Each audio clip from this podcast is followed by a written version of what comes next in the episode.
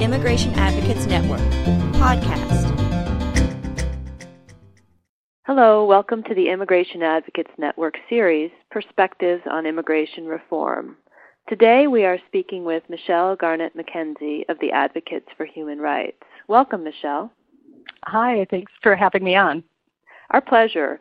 We will be discussing with Michelle the human rights perspective on immigration reform. So let's go ahead and get started with a brief description of your organization and your background and then your work at your organization. Great, thanks. Well, the Advocates for Human Rights is uh, just turning 30 this year. We are a Minnesota based organization that works locally, nationally, and around the world doing work to support and protect and defend uh, international human rights standards. Uh, we work a lot on legal reform and policy advocacy around the world and here in our own communities. Um, some of the major areas we work on, uh, of course, are immigration but also on women's human rights, on human rights education, and uh, bringing that curriculum and those concepts into the classroom, uh, both at, in the amongst children and adult learners, and international justice and accountability. We worked quite a bit with Truth and Reconciliation Commissions, international justice mechanisms, and um, a lot on oversight and, and kind of building accountability for human rights in countries around the world. Mm, and uh, what about you? What's your background in this work? Well, I came into this as an immigration lawyer. I was working uh, for the immigration court and in private practice, doing mainly political asylum work when back in the early 1990s. Um, and an opening came at the Advocates um, for me to work on our asylum project. We have a pro bono asylum project that engages, as many projects around the country do, volunteers from a variety of practice areas in doing asylum cases.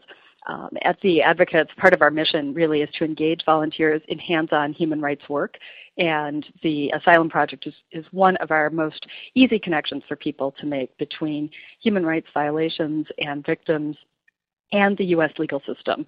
So um, I came on to help coordinate that project and support volunteer attorneys uh, in their proceedings in front of the Immigration Service at that point and, and the immigration courts and um, eventually it became the manager of the project, um, working on our immigration uh, detention project, um, walk-in legal clinics, and uh, teaching at the University of Minnesota Law School and William Mitchell College of Law on, our, on their asylum and immigration clinics.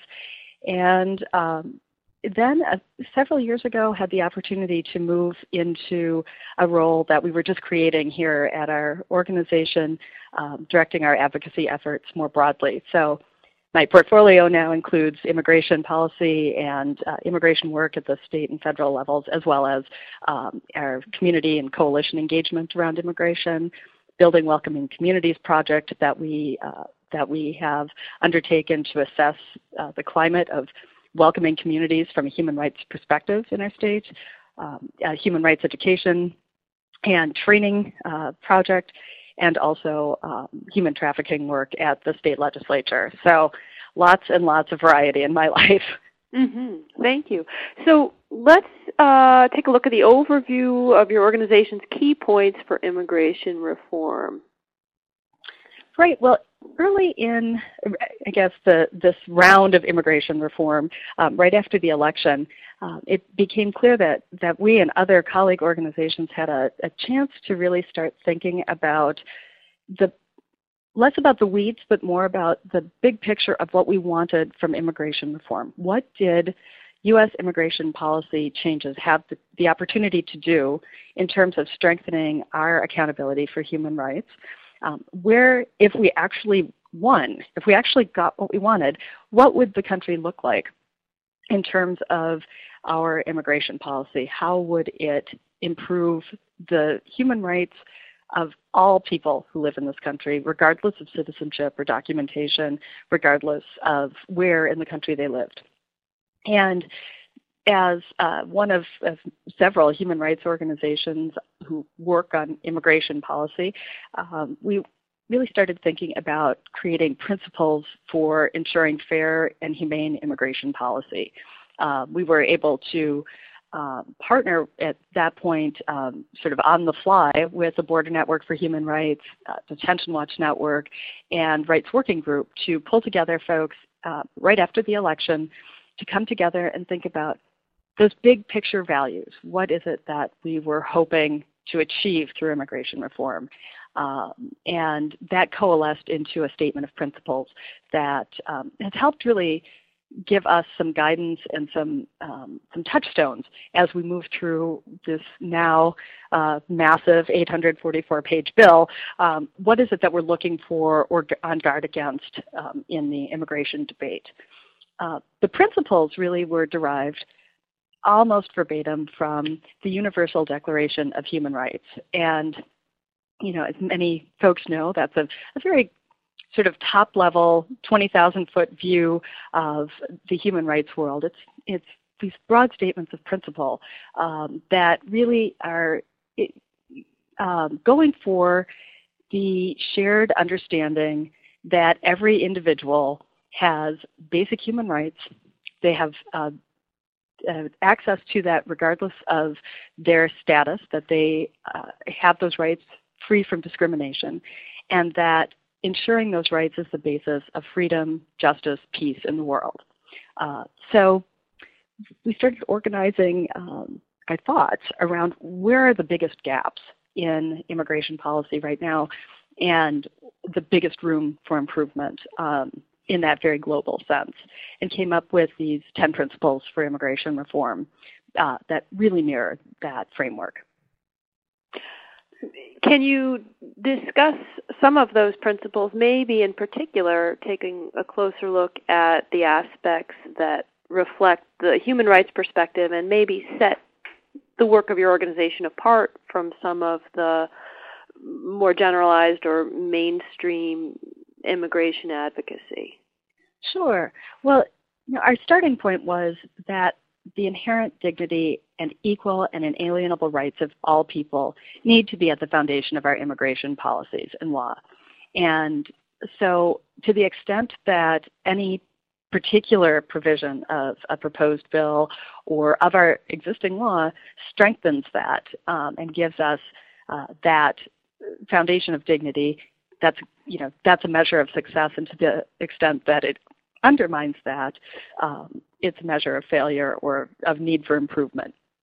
Um, beyond that, uh, one of the core concepts is that our policies should recognize and respect and protect the right of every individual, regardless of citizenship status, to our safety and security of the person.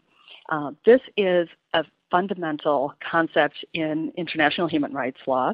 It's something that has been transformative in uh, areas such as domestic violence um, uh, policy, where when you frame things around a person's right to be free from violence, their right to be to have safety and security of their person, um, rather than you know sort of the um, the details of how they should get in or out of the country. Um, it's very helpful in balancing our policy obligations against um, our right to, to be a sovereign nation and set our borders. So thinking about that uh, right to uh, safety and security of the person has given us um, a particular uh, look at this current bill, um, you know, in trying to understand particularly aspects around border security um, and some of the um, the additional militarization aspects of the border. Um, really gives us that lens for understanding that the, there's an impact on communities and on individuals that undermines our basic safety and security. And that's the problem. That's the fundamental problem with some of the border security measures that are introduced. Um, it's not so much this debate about how much should we spend or should we, do we have a right to protect our border or should, you know, does the United States have the uh, obligation to secure our borders? Um, all of that may be true, but it has to be balanced against the individual safety and security and the provisions that appear to be in the uh, Senate File 744 may significantly undermine that. Um, it helps us, I think, get out of the weeds of a discussion that, um, you know, is a trap in a lot of ways for us. Uh, yes, the United States is a sovereign nation. Yes, we have the right to to set our immigration policies. No, there is no right to immigrate to the United States. Um, and those are all things that anti-immigrant folks will say over and over again. But what we know is that all of those sovereign rights are balanced against our human rights obligation to ensure that people are safe and secure when they are here, when they are at our borders, and it gives us a different way of looking at that. Thank you. And we should let our listeners know that the Senate bill that you're discussing just came out, you know, a week or so ago. So we're still digesting some of this.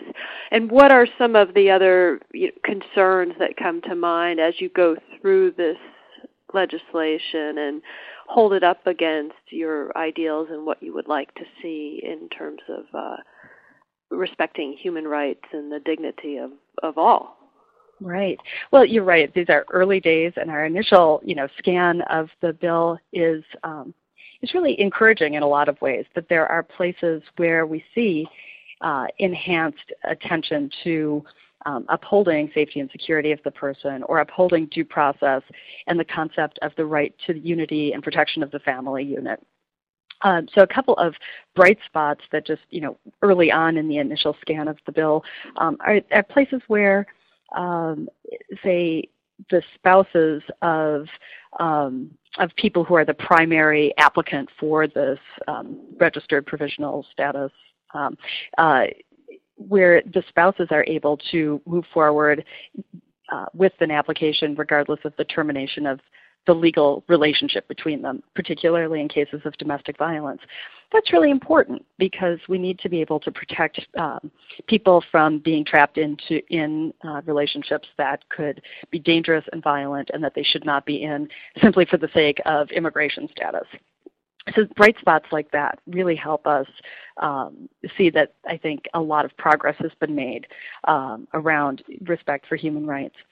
Um, we've seen, uh, you know, certainly some good pieces in um, looking for um, some greater accountability, um, inserting accountability into things uh, like Border Patrol operations and some training and reporting and ombudsman um, uh, access to the the uh, Customs and Border Protection and ICE that hasn't previously been there. And accountability is a key component of uh, a human rights approach to our policymaking. But of course, we also see some you know some downsides as well. Um, having um, for instance, the triggers um, can undermine uh, the triggers before implementation of a legalization program can go forward, um, can really undermine uh, the dignity of individuals here who, by creating these lengthy delays for work, travel, other status, so that they are trapped in a limbo. Um, that's a problem uh, that leaves people more vulnerable and, of course, doesn't let them get on with the full um, uh, kind of life that they need to live here. Um, so balancing good and bad throughout the bill is definitely um, something that we see. We know that's part of a compromise. Um, it's no surprise there. But there are a few things that um, really are fundamental uh, that we need to be standing kind of firm on. And I think most around, uh, most importantly, um, are things that restore um, some of those core human rights, civil rights protections around due process and uh, right to counsel, judicial review, um, some of the pieces that have really eroded in the past few decades, um, we're very, very pleased to see inserted back in in different parts of the bill. Um, in particular, I know we're um, we've been concerned about stipulated orders of removal that take place in, you know, behind closed doors, uh, a negotiated agreement between the detaining officer and the person who's in detention, threatened with removal, um, to agree to that person's deportation that really has no check by a judge, by an immigration judge or any anyone else, no access to, by the um, applicant to uh, counsel. Um, no access even maybe to time to make a phone call and talk to their friends or family about what they should do. And um, the requirement that's suggested in, in this bill that the person be presented to an immigration judge in person and asked if that agreement was knowing, voluntary, and intelligent just brings us up to the very basic standards of due process that we should expect from our immigration system. Mm, I appreciate that. I know that sometimes as an as an attorney in the field practicing, we just roll with the process that's there, and it's good to know that you know the advocates are raising this uh, at another level and holding it out as an important matter of, of due process. Now, a lot of the uh, points that you've made here address political rights. I, I'm wondering whether you weigh in on other human rights. Well, you're right that um, the human rights framework really encompasses um, both civil and political rights, like the right to due process um, and the right to be free from discrimination, and then uh, cultural and social and economic rights that um, the United States has historically really been resistant to viewing as rights. Um, we view much of that through a lens of uh, charity not through the right of an individual, say, to be free from hunger or the right to shelter, um, but in, instead through, you know, access to charity, um, and that deserving people um, might be able to be given the charitable donation of, you know, some some food at a food shelf, but that we can make a distinction between who deserves our assistance and who doesn't. Um, the human rights framework really takes a different view of that. We all, in order to live our lives with dignity, should have access to, without discrimination, uh, the basic building blocks that make us able to live with dignity food, shelter, access to health care. And there are some really troubling trends um, that are reflected here in, in this bill that have been part of the immigration debate at the state levels and at the federal level for decades, and that is um, restricting uh, public benefits or restricting access to healthcare benefits or other um, uh, of those economic or social rights, um, restricting those uh, to only citizens or only to permanent residents um, or to only certain categories of people. Uh, this Im- uh, immigration bill excludes, for instance, people who are enrolling in the various legalization programs from access to the Affordable Care Act provisions. It restricts their access to public benefits, to means tested public benefits, building on efforts from the 1990s. And those are really troubling. Um, you know, th- does the fact that you're here in the U.S. through uh, an immigration channel make you any less need, you know, any less uh, in need of food? No. Um, it really, you know, reflects that bigger uh, that bigger perspective that Americans have around whether um, whether certain things are rights or whether they are just gifts that we bestow upon others. Um, this is early days in that argument, um, but I think you know even though the U.S. doesn't um, doesn't recognize through treaty obligations those economic, social, and cultural rights doesn't mean that we don't hold them. And as advocates, we really can push um, push the discussion forward. I think to the next stage as we keep moving forward. That's right. And who are some of your allies and colleagues who are working toward a better policy in terms of a human rights approach well, for immigration? This has been yeah, this has been a really exciting conversation. For one thing, um, in that uh, convening back in December and and some you know early conversations with the White House and and uh, with key members of Congress through letters that were were generated, uh, we had hundreds of organizations signing on um, to these general principles that look, we need a better way to make our immigration policy respect the human rights of individuals in our country. And you know, right at the forefront of that are the, the groups I mentioned earlier, Rights Working Group, Detention Watch Network, Border Network for Human Rights. And out of that energy has actually formed an enforcement uh, campaign that's a component of the, uh, you know, the greater field and policy movements going on um, around uh, this immigration reform uh, this year. Um, Cambio is this new uh, campaign to um, bring in the core concepts of, of human rights into the enforcement debate in particular. Uh, this is something that's markedly different than we saw in 2005, 2006, 2007, when you know we were, as you mentioned, you know all of us in the field kind of getting used to things. Um, my boss always describes this as the frog in boiling water, where we just don't notice how bad it's getting, and uh, because it's heating up around us until finally we're hopping out of the pot saying we can't do this anymore um, in 2005, 6, 7, we were still swimming around in that boiling water saying, how can we put band-aids on the system? Mm-hmm. And today, I think advocates, um, both in Cambio and, and throughout the immigration debate, are, are pushing back and questioning, hey, you know, where are we going with this policy?